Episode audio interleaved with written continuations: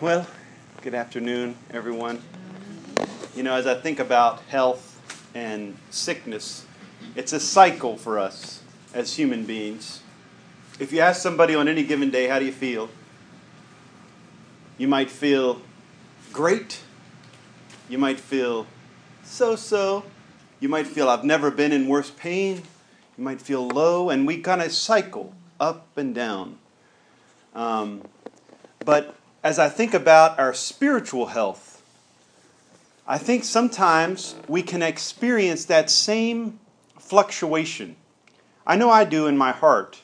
And I long for an upward trajectory. Like every day, you know that song, Every Day with Jesus is Sweeter Than the Day Before. And as much as I love to sing it, sometimes I'm not experiencing it as I should, you know? And I think that there is a longing in our hearts for that upward trajectory. For me to be able to look back, you know, as we come to the end of a year, oftentimes we'll reflect and we'll look back. And I long to be the type of person that looks back and say, last year I thought I knew the Lord, but now, what an amazing year this has been. Like how much more I know him, how much closer I am to him. But then I confess, you know, as maybe some of you do, it's not always that way. Sometimes I am on that downward uh, trajectory, whether it might be my circumstances or whatever. And so I've been uh, preaching sort of a series of uh, messages on the book of Second Peter, chapter 1. And I really feel that in those seven things that we are told to add, it's not a formula that we just go through the paces and God blesses it. But there are, I think, there's nothing wrong with thinking of it almost as secrets to spiritual power are contained in those qualities, characteristics that we're encouraged to add to our faith. And if we have that longing for a closer walk with Him, I think we can start uh, making every effort. You know, that's really, if I was going to title the series, that's it. Make every effort to add these things. You know, I think it's an effort that the Lord will bless. I think it's something that He will, you know, is pleased with and will come in and bless. So, if you just turn there in 2 Peter chapter 1, we won't be here long. I'll be other places in Scripture, but just to get our verse clear for the day.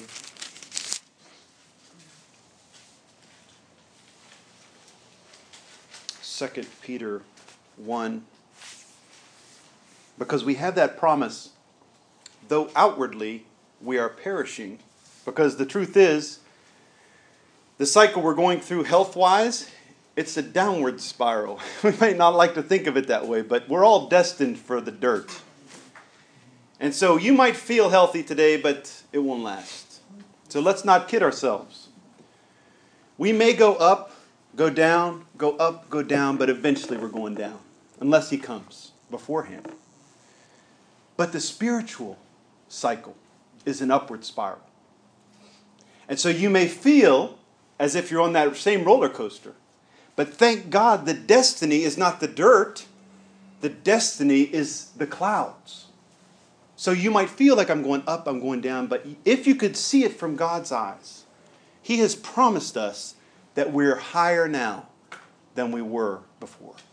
It may not feel like that, but live in the good of that promise. Because though outwardly we are perishing, inwardly we are renewed day by day. And that renewal lifts us higher every day. That's a great promise, right? And the means that God uses to raise us up out of the dust of our humanity into the glory is these spiritual disciplines that we're reading about in 2 Peter. He uses these means to achieve that end. And we've already talked about how we add to our faith virtue or excellence. So I won't go over that again. We also talked about how we add to our faith knowledge. You know, we had that beautiful song, It Passes Knowledge, that dear love of thine. But then we have these other songs that say, Teach us. And so we need to be teachable. We need to continue to add knowledge, but it has to be added in a way that glorifies God and not ourselves. Read the Bible. That's the lesson there. Read it in power, be taught by the Spirit. And now we come to verse 6.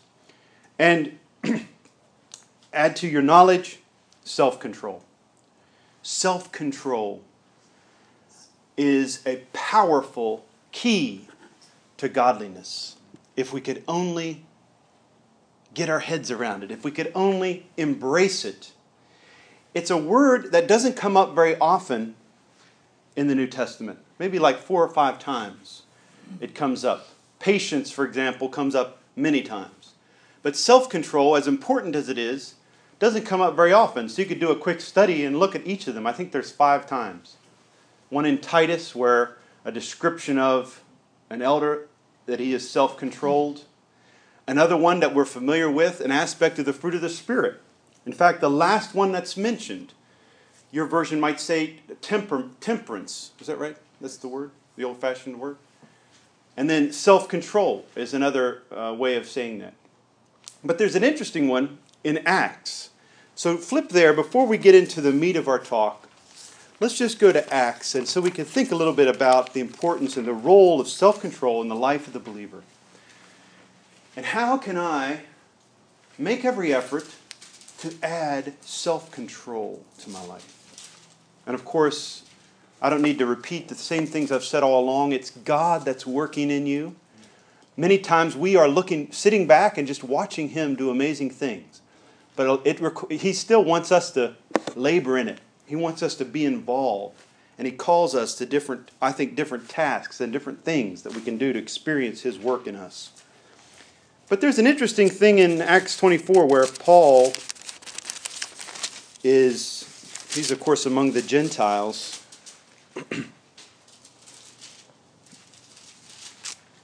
and I want to find it.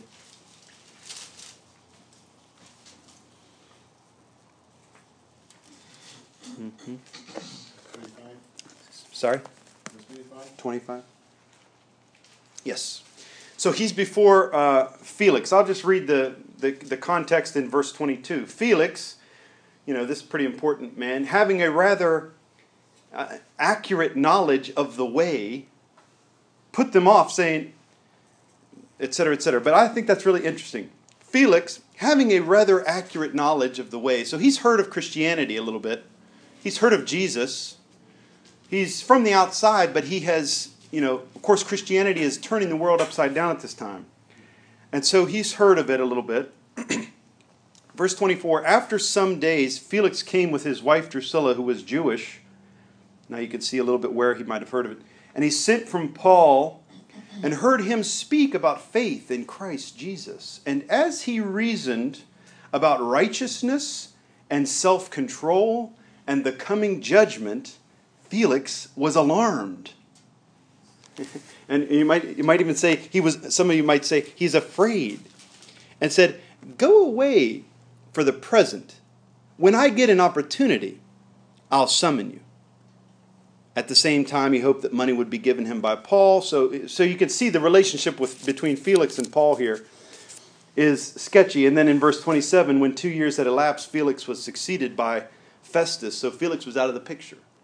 So Felix was flirting with the gospel he was one of these people who was uh, hearing it, but not really hearing it with power. But look at that response. He, as, as Paul talked about the importance of righteousness and self control and the coming judgment, Felix got nervous.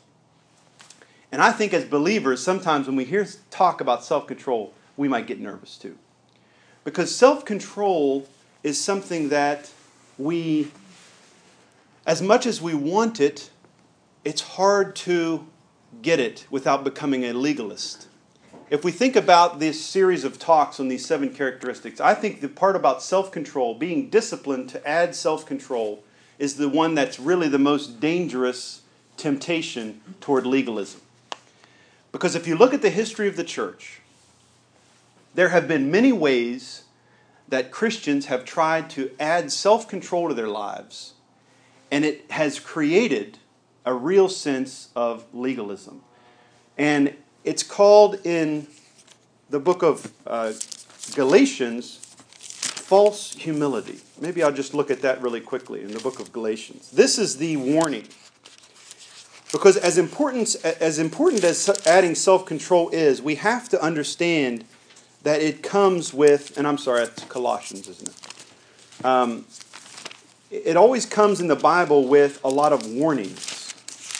Because you might even say, because that word self is in there. And that's always a da- dangerous thing. Look at the book of Colossians, chapter 2.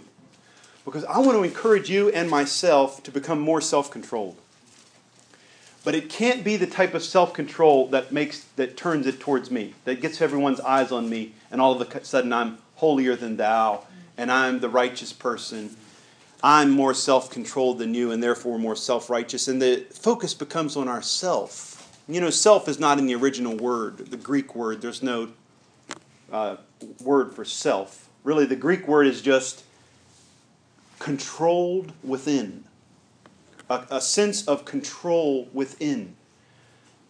Um, not like um, be, it, it's kind of contrasted to being controlled, say, by from without by a master and a slave. A slave is controlled by the master, but the person who is what we have self-control is actually somebody who has control within themselves. But look at the way um, Paul talks about talks to the Colossians in Colossians chapter 2, verse 20. And this whole chapter 2, he's warning against false teaching. And we actually looked at this in one of the other messages. But when he gets down to verse 20, he starts moving into the topic of self control.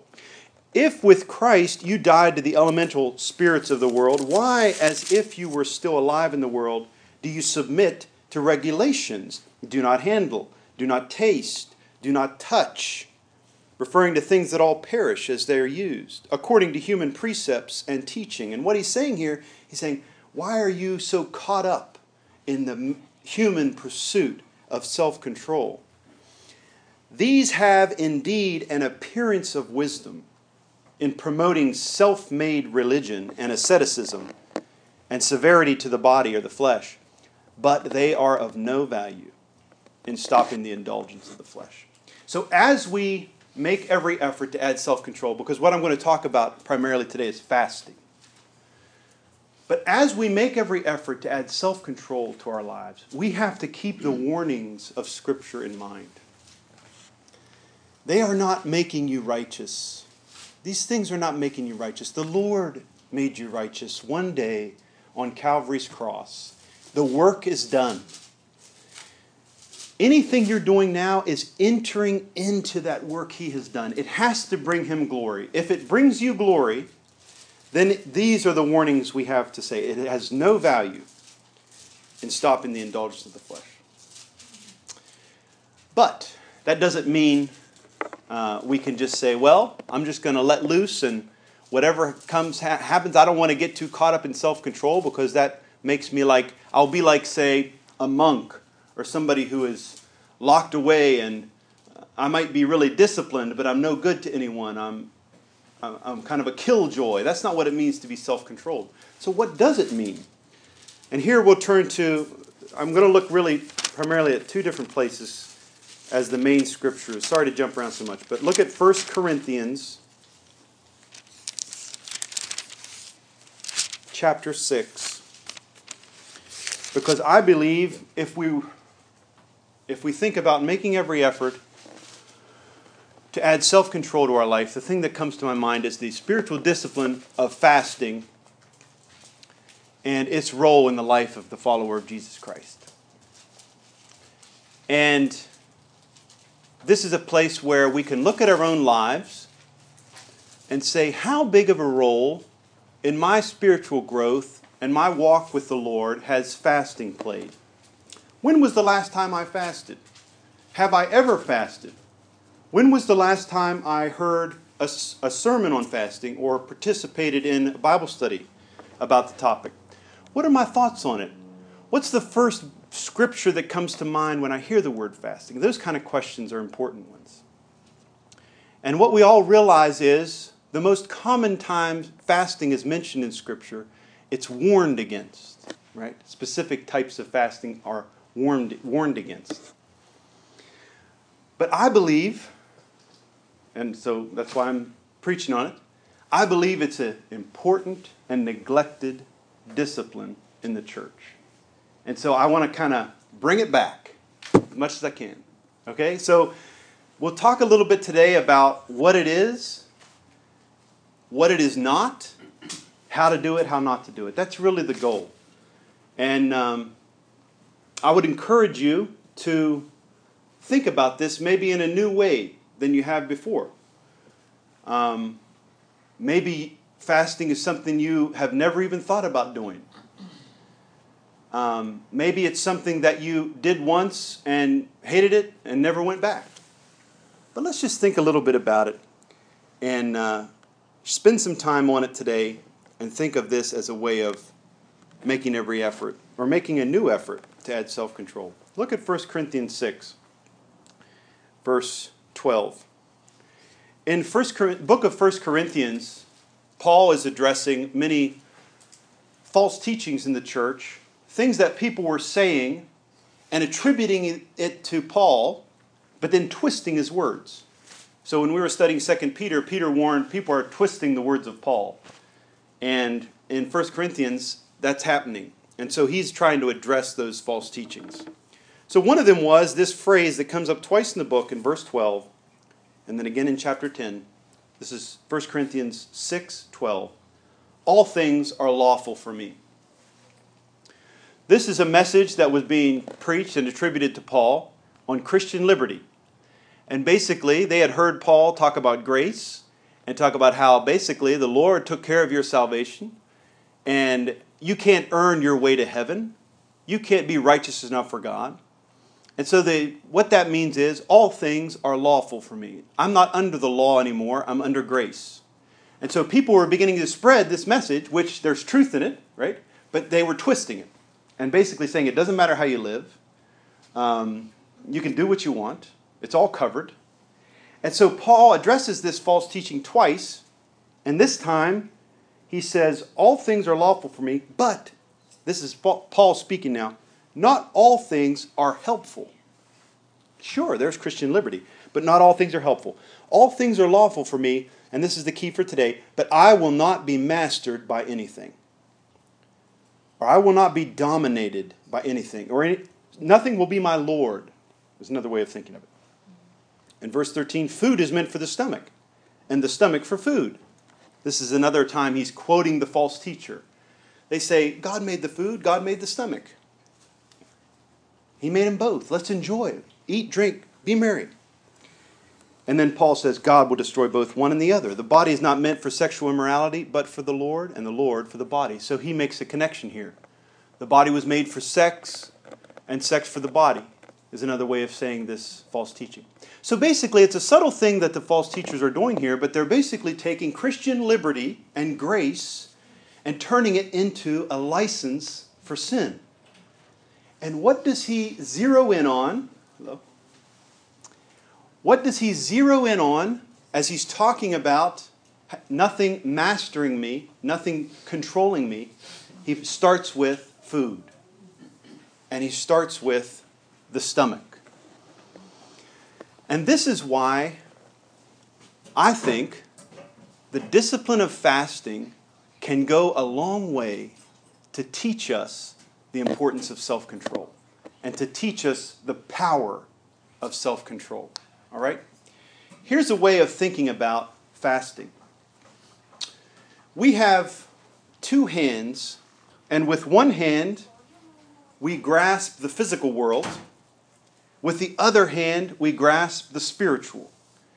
If you let go of the spiritual, which you can't really do, but if you let go of the spiritual and just cling to the, to the physical, then you're the natural man. Then you're the person who's unregenerate. That person is basically living for today, satisfying the needs of his or her body, which include the, the brain, right? Emotional needs, other needs that people are satisfying. But they have the one hand and they're grasping the physical. I don't know which hand I'm using, but they're grasping the physical. But then there's an aspect if you, ha- if you try to grasp the spiritual and let go of the physical, What'll happen? You'll die, right? Because if you don't eat and you don't drink and you don't sleep and you don't procreate and things like that, you'll be dead, right? And you can't live in this world. So we as human beings are people who are we are grasping with both hands. One hand, we have grasp the physical, and the other hand, you grasp the spiritual. The discipline of fasting is a temporary letting go with the one hand of the physical and grabbing the spiritual with both hands. And I can tell you from my own experience that the discipline of fasting can open up, I believe, powerful avenues to an experience of God. The reason is is because it reminds us that we are two persons in one. We have the old man and the new man. We forget that as we walk through this life. But no other spiritual discipline reminds us more that there's two people inside me warring together, trying to get mastery, trying to win. There's the old man and the new man. Fasting is when the new man tells the old man, You calm down for a second. You take a back seat. I'm going to, I've got things to do. Because why else would somebody feel hunger but not satisfied? This doesn't have to do with not being able to satisfy it. Maybe you don't have any money and you can't buy food, but this is someone who could satisfy that need but chooses not to all of a sudden we realize there must be two people involved because one of our self, myself really needs the food, but it's also myself that's saying no. And so I think it's, it's kind of hard to get our heads around, but the experience of fasting can really open up that reality that there is a spiritual world out there that goes beyond what we can experience with our senses, our five senses. God is spirit. And he who worships him must worship him in spirit and in truth. And if you read through the book of John, every time the Lord spoke a spiritual reality, people were always wrapped up in the physical. When he told the woman at the well, I could give you living water and you'll never drink again. She's like, Great. That, give me that water so I don't have to come back to the well. She's stuck in the physical, right? When the Lord warned the disciples, Beware of the leaven of the Pharisees, they said, well, it must be because we forgot to bring bread. They're always stuck in the physical. So the discipline of fasting is basically a chance for you to deny the physical so that you can embrace the spiritual. And it's temporary. We can't always live there. We wouldn't want to live there, even if we could. But I think it's important and I think it's relevant. Let's look at what the Lord Himself said about fasting because this is, whenever I said, What do you normally think of? this is probably where your mind went. Let's go to Matthew 6.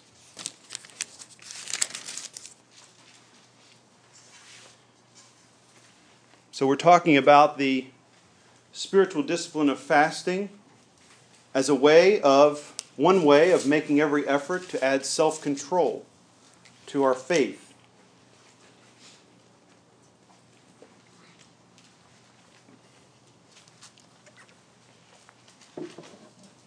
Just as a definition, I believe that fasting is basically, in Scripture, it is always related to food, and it is a temporary um, cessation of eating for some reason. It could have lots of different reasons, but that's basically the bare definition. In common, in our contemporary day, people have extended fasting to uh, include other things. Like, for example, uh, I'll choose to fast from using my cell phone for a day.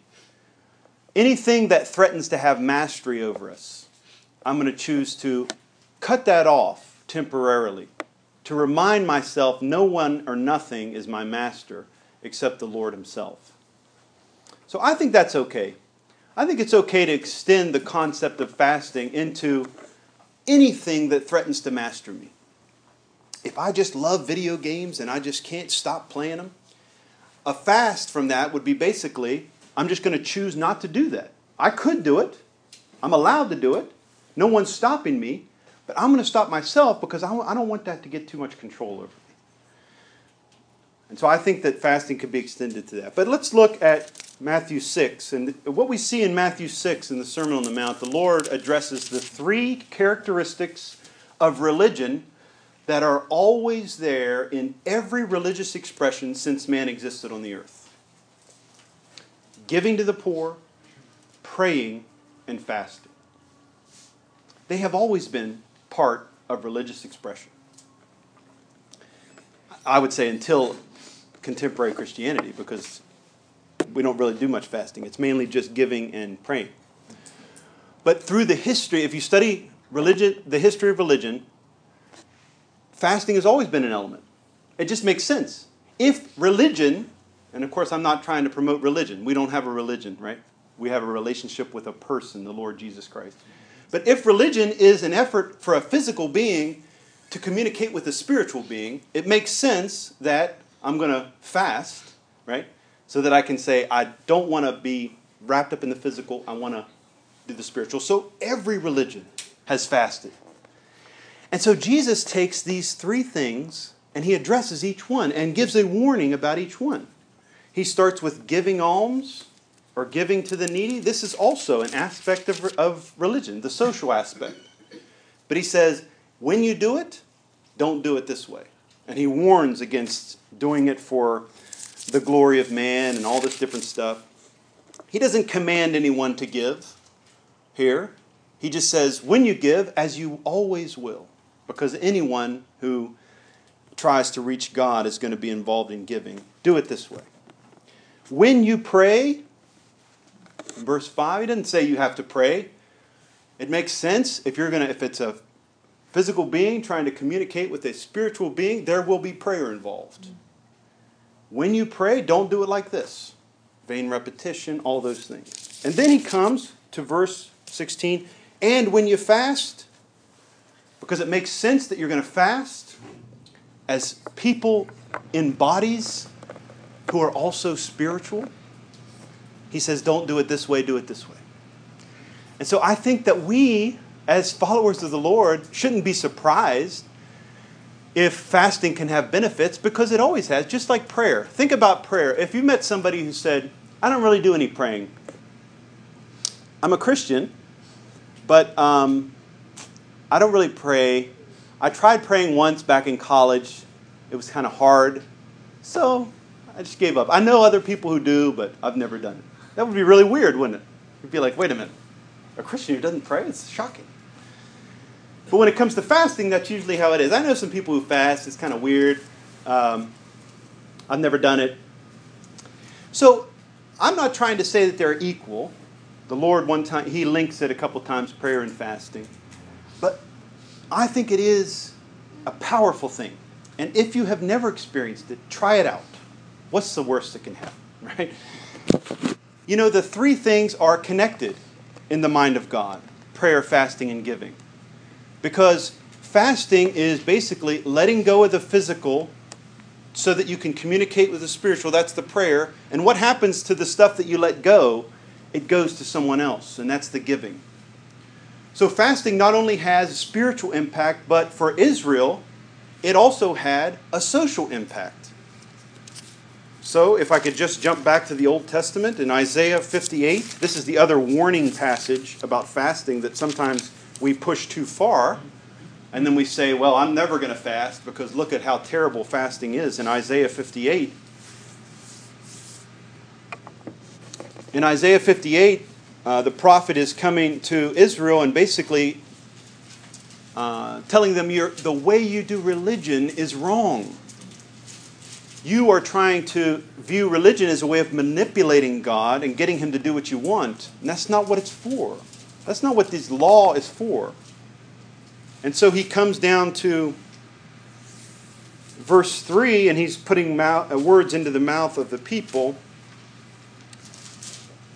Isaiah 58 3 Why have we fasted and you see it not? Why have we humbled ourselves and you take no knowledge of it? For those of you who are in the Thursday night Bible study on Jonah, you'll recognize this connection between fasting and humility. All the people of Nineveh, the whole city, fasted, And because they showed that great humility, the Lord relented from the disaster he was going to bring upon them. And Israel's saying the same thing. We fasted and you didn't see it. What's the problem? And then the Lord has this great question in verse 5 Is such the fast that I choose? A day for a person to humble himself? Is it to bow down his head like a reed and spread sackcloth and ashes under him? Will you call this a fast and a day acceptable to the Lord? And then in 6 he says, Is not this the fast that I choose?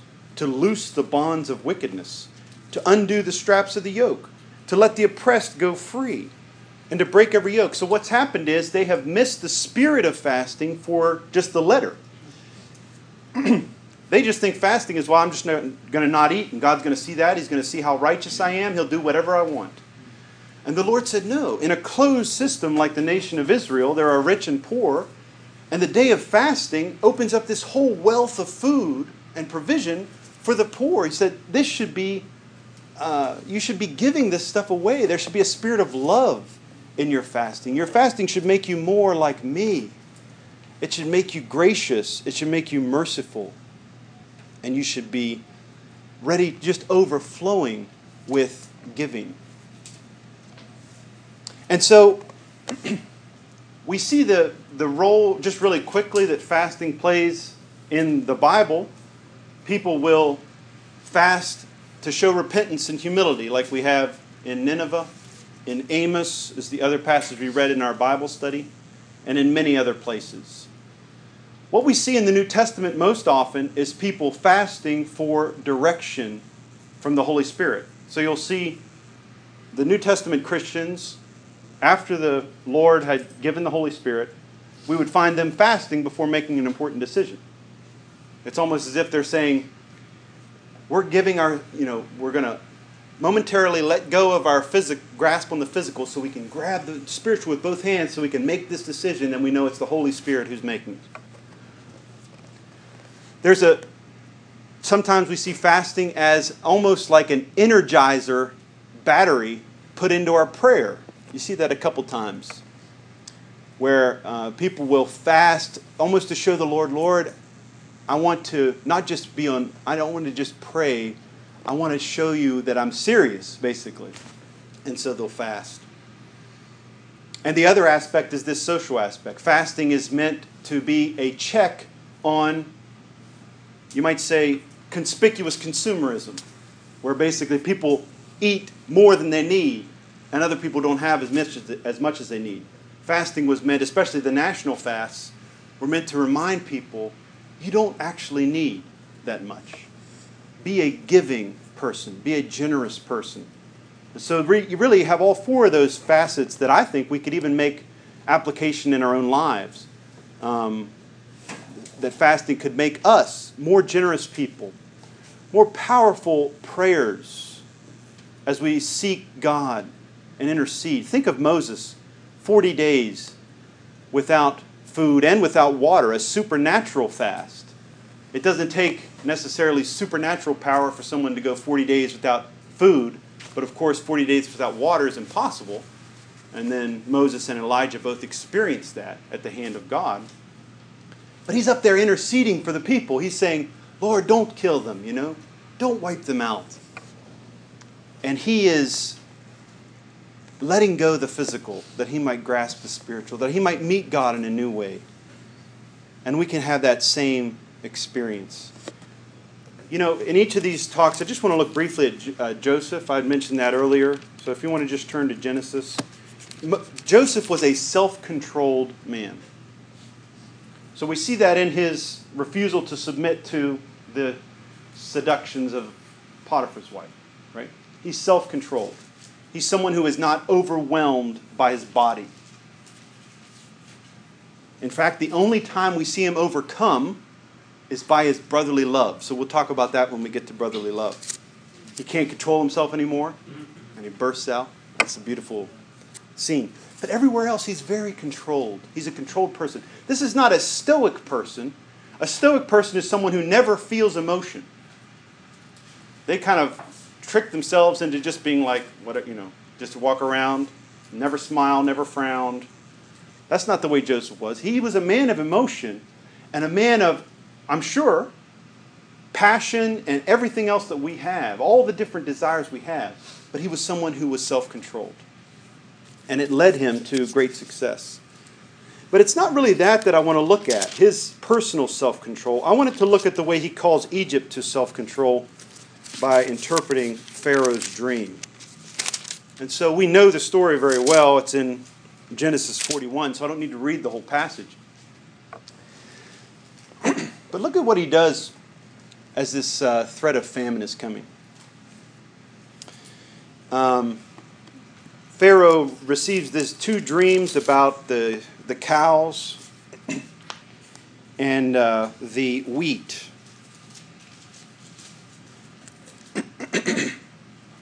And I want to just read basically as Joseph interprets this dream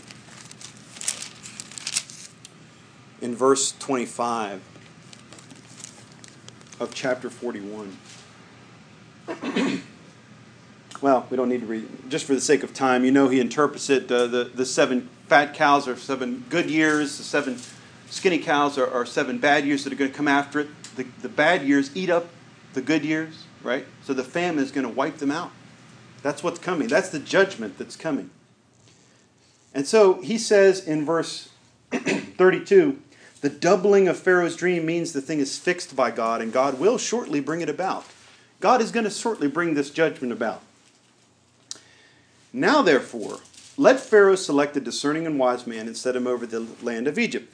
Let Pharaoh proceed to appoint overseers over the land and take one fifth of the produce of the land of Egypt during the seven plentiful years, and let them gather all the food of these good years that are coming and store up grain under the authority of Pharaoh for food in the cities, and let them keep it. That food shall be a reserve for the land against the seven years of famine that are to occur in the land of Egypt, so the land may not perish through the famine. And I remember the first time I was thinking about this story, I was like, what would have happened if Joseph hadn't said this? What would have happened if there was no, we're going to scoop one fifth off every year? they would have consumed it all. And you know, I think we're like that. You know, as the holidays come up, as, as they approach, it's a time of feasting, right? Uh, it's a time of eating a lot. And not just eating a lot in literally, but consuming a lot. Especially in this country, there's a lot of, they, they call that conspicuous consumption. All our hopes are put into this month of consumption. That's keeping businesses afloat. But I think that in our own lives, we can, the discipline of fasting can be a kind of check on that where we consume more than we actually need. Joseph was calling the Egyptians to self control here. He was basic, and of course, it's the Egyptian rulers that he's really speaking to, the wealthy. They had more than they needed. What would they have done? Throw a big party and throw half of it away. That's what we do a lot of times. And we in this country have been blessed beyond measure physically and sometimes we're doing that same thing. We're, we're, we have more than we need, and we're just like, just consuming, consuming, consuming. So it can be a reminder during this, especially during this time of year, a fast can be a reminder, Lord, I'm not finding my all in these things of this world. I'm going to kind of cut that off for a little bit. It takes a lot of self control. I mean, it takes a lot of self control that says, I want it, I want it, I want it, but I'm going to abstain. I'm going to abstain for just to remind myself that there's more to this life than what I see and what I sense. You know, the last thing I'll say here as I close is to think of the Lord Himself, the Lord Jesus. And maybe we can just look at John 4. you know, there was a lot of fasting going on during the Lord's days. They had regimented fasts. They would fast every, maybe twice a week. If you remember the Pharisee, he said, I thank God that I'm not like that man. I fast twice a week. I do all this other stuff. It was a symbol of outward holiness. The Lord Jesus doesn't seem to have participated in those two fasts. This is not part of the law, it's part of the traditions of the Pharisees, and the Lord didn't do that. And the followers of John, you know, they came and said, we're all fasting. Why aren't you guys fasting? And he said the familiar phrase, the friends of the bridegroom, when they're with him, he's not going to fast. So when did the Lord fast? If he didn't fast on their holy days, when did he? There's a couple times. He fasted in the wilderness for the 40 days. But I'm interested in this one in John 4. It just, it's an informal thing that happened. We know the story where he's at the well of Samaria. He sends his disciples to get food. And he sits down at the well and has this conversation about water with the woman. And look at what happens when they come back. In verse 31, the disciples have come back. And meanwhile, the disciples were urging him, saying, Rabbi, eat. But he said to them, I have food to eat that you do not know about. So the disciples said to one another, Here's that misunderstanding again. Has anyone brought him something to eat? And Jesus said to them, My food is to do the will of him who sent me and to accomplish his work. Does that mean he never ate while he was here on this earth? Obviously not. But the Lord was fasting here. They brought back food, but he wasn't eating it. You know, he was hungry. But it wasn't something where he's like, well, it's Wednesday again, I got to fast, or it's Friday, I can't eat meat. It wasn't that kind of thing. He was involved in the Lord's work, and it was filling him in a way that food could never do. And I pray for myself that this would be the kind of fasting that I would find in my life. Something where I'm almost led into it by the Holy Spirit. I heard a guy say one time fasting is feasting. Because when you fast, you realize this spiritual truth that the Lord puts out. My food is to do the will of God. That can be your food too. As your body is hungering and that new man is saying, Quiet down, I'm communing with the Lord fasting can be feasting for you and for me. I would encourage you, try it out. If you want to try out a one day fast, I would encourage you to fast from lunchtime to lunchtime, basically skipping two meals supper and breakfast, a 24 hour fast. If you've never done it before, you might want to try a juice fast where you only drink fruit juice and just cut out food. If you want to fast longer, I would encourage you don't believe what your body is telling you. You don't actually need three square meals a day to, to live. You won't die. The hardest part of the fast is typically days one to four. And then after the fourth day, all the toxins are kind of out of your body and you start feeling strong. And many people will say uh, they, could, they feel like they could fast forever. And then around day 21, actual starvation starts to kick in and you get hunger pangs again. But don't let the fear keep you from doing it, especially the fear of legalism. I feel like it's crippled us as the church.